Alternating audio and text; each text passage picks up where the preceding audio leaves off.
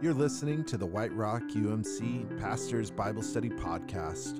This is a companion podcast to our Pastor's Bible Study that meets every Wednesday morning at 8 a.m. here at the church. Enjoy.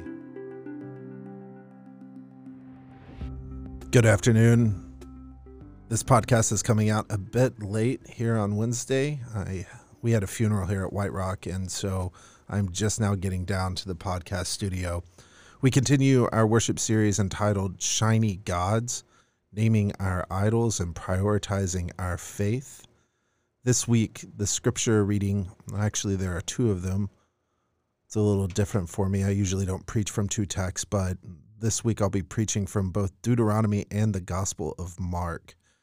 And so, as we kind of prepare for worship this Sunday, I'm going to invite you to take a deep breath and listen to these words from Deuteronomy chapter 28, verses 12 through 14. The Lord will open for you his rich storehouse, the heavens, to give the rain of your land in its season and bless all your undertakings. You will lend to many nations, but you will not borrow. The Lord will make you the head, not the tail. You shall be only at the top and not at the bottom if you obey the commandments of the Lord your God, which I am commanding you today, by diligently observing them. And if you do not turn aside from any of the words that I'm commanding you today, either to the right or to the left, following other gods to serve them. And then in the Gospel of Mark, the 10th chapter, verses 17 through 27, we hear these familiar words. As he was setting out on a journey, a man ran up and knelt before him and asked him, Good teacher, what must I do to inherit eternal life? Jesus said to him, Why do you call me good? No one is good but God alone. You know the commandments you shall not murder, you shall not commit adultery, you shall not steal, you shall not bear false witness, you shall not defraud. Honor your teacher and mother. He said to them, Teacher, I have kept all these since my youth. Jesus, looking at him, loved him and said, You lack one thing. Go sell what you own and give the money to the poor, and you will have treasure in heaven. Then come follow me. When he heard this, he was shocked and went away grieving, for he had many possessions. Then Jesus looked around and said to his disciples, How hard it will be for those who have wealth to enter the kingdom of God. And the disciples were perplexed at these words. But Jesus said to them again, Children, how hard it is to enter the kingdom of God. It is easier for a camel to go through the eye of a needle than for someone who is rich to enter the kingdom of God.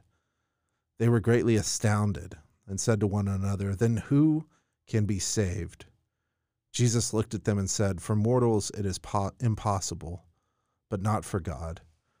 For God all things are possible in the book of Deuteronomy, um, we see God outlining what the Hebrew people need to do to stay in right relationship with God and to be able to provide for themselves, to possess security for their community, to flourish.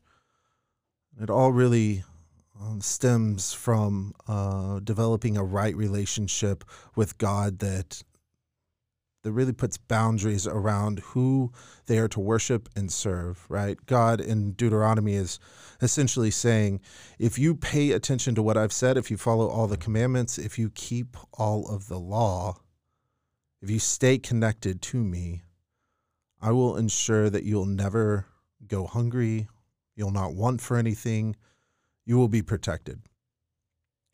Now, in Deuteronomy, we hear God kind of position the Hebrew people in, a way where they believe they'll be the head and not the tail. They'll be at top. They'll be at the top and not the bottom.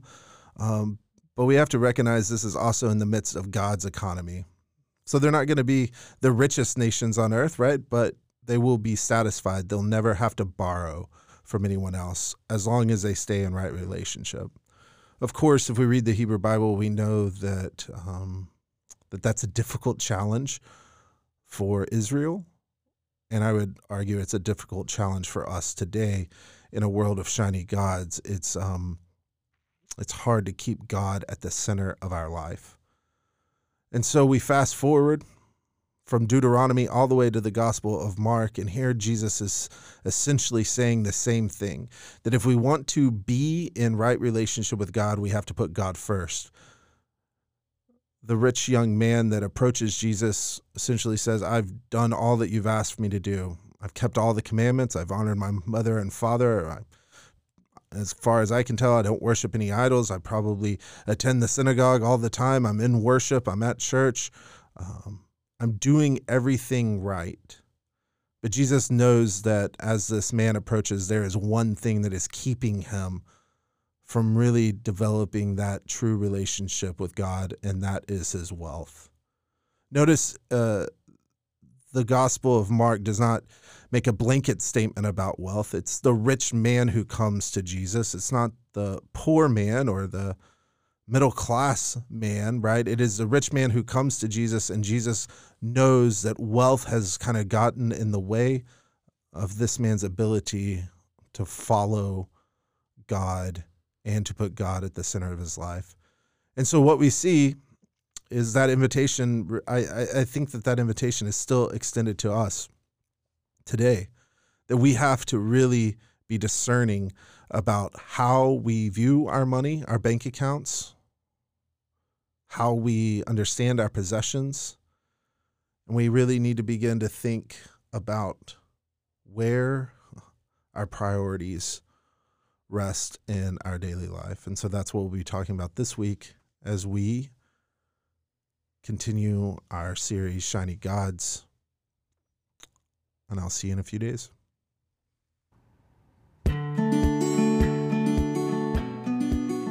You're listening to a podcast recorded at White Rock United Methodist Church in the heart of East Dallas.